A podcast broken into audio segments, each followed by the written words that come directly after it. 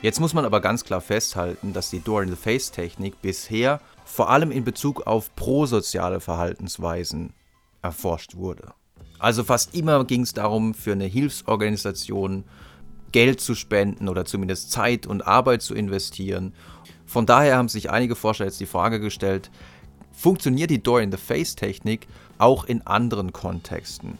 Zum Beispiel, wenn man im Restaurant ist und man merkt, dass man kein Geld dabei hat, ähm, ist es dann möglich, jemand anderen davon zu überzeugen, ein bisschen was zur Rechnung beizusteuern.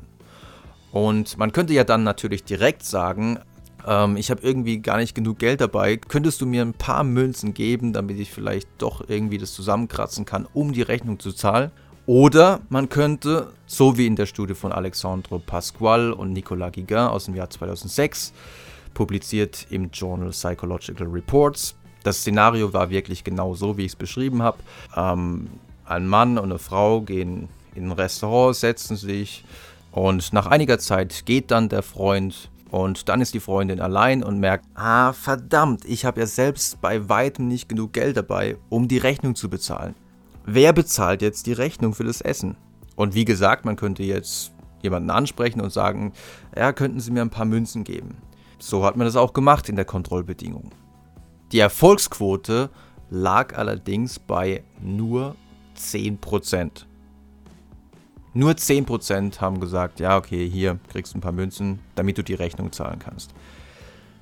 In der Door-in-the-Face-Versuchsbedingung hat die Frau nicht direkt nach ein paar Münzen gefragt, sondern hat zunächst mal eine relativ unverschämte Bitte in den Raum gestellt und hat gesagt, ja, äh, ich habe wirklich gar kein Geld, könnten Sie vielleicht die Rechnung für mich übernehmen?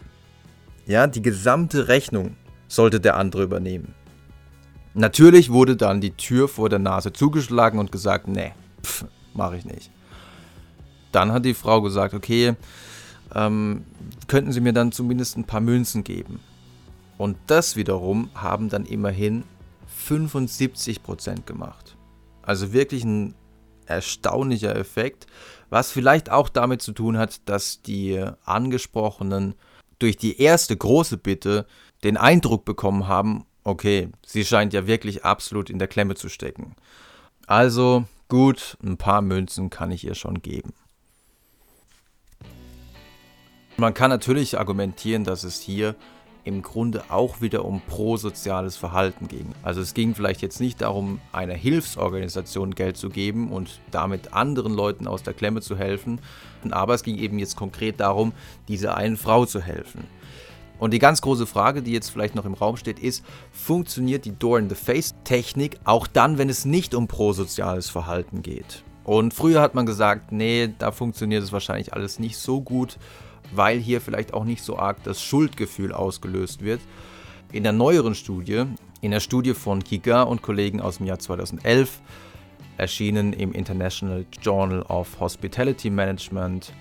Der Titel der Studie ist The Effects of the Door in the Face Technique on Restaurant Customers Behavior. Und wie der Titel schon sagt, geht es hier um ein Restaurant-Setting. Funktioniert die Door in the Face Technik auch in so einem Business-Setting, wo es also eigentlich um Profit geht. Versuchspersonen waren insgesamt 558 Besucher dieses Restaurants und das Ziel war eigentlich nur, sie nach dem Essen zum Kauf eines weiteren Kaffees zu bewegen, weil das natürlich zusätzlichen Umsatz und zusätzlichen Gewinn mit sich bringt. Und in der Kontrollbedingung hat man sie auch einfach nur gefragt, wollen Sie vielleicht noch einen Kaffee haben? In der Door-in-the-Face-Versuchsbedingung hat man zuerst gefragt, wollen Sie vielleicht noch ein Dessert haben? Die Desserts in dem Restaurant, das muss man dazu sagen, haben circa 4 bis 8,50 Euro gekostet. Also schon relativ teuer. Im Vergleich dazu, die Cafés waren zu bekommen für 1,40 Euro bis zu 2,20 Euro. So gesehen war also das erste Angebot schon die große Anfrage, wo dann auch viele wirklich wieder die Tür zugeschlagen haben und gesagt haben, nee, danke, möchte ich nicht. Andererseits, und das zeigt, warum die Door-in-the-Face-Technik natürlich auch sehr clever ist, andererseits gab es auch einige wenige, die gesagt haben, ja, warum nicht? ich nehme jetzt noch ein Dessert. Das heißt, wenn es welche gibt, die dann auch auf die große Bitte tatsächlich eingehen, dann ist es natürlich die absolute Gewinnsituation. Aber durch das Door-in-the-Face-Angebot erhöhte sich aber auch die Anzahl derer, die dann auf die zweite Anfrage, nämlich die Frage, ja, wollen Sie dann vielleicht noch einen Kaffee? Die Anzahl derer hat sich eben auch erhöht. Und zwar auf 50% im Vergleich zu 18% in der Kontrollgruppe. In der Kontrollgruppe, wo man eben wirklich nur gefragt hat, ob die Gäste vielleicht noch einen Kaffee haben wollen. Interessant an dieser Studie war sicherlich auch noch eine weitere Versuchsbedingung, bei der man zunächst die Door-in-the-Face-Anfrage in den Raum gestellt hat. Ja, möchten Sie vielleicht noch ein bisschen Dessert haben?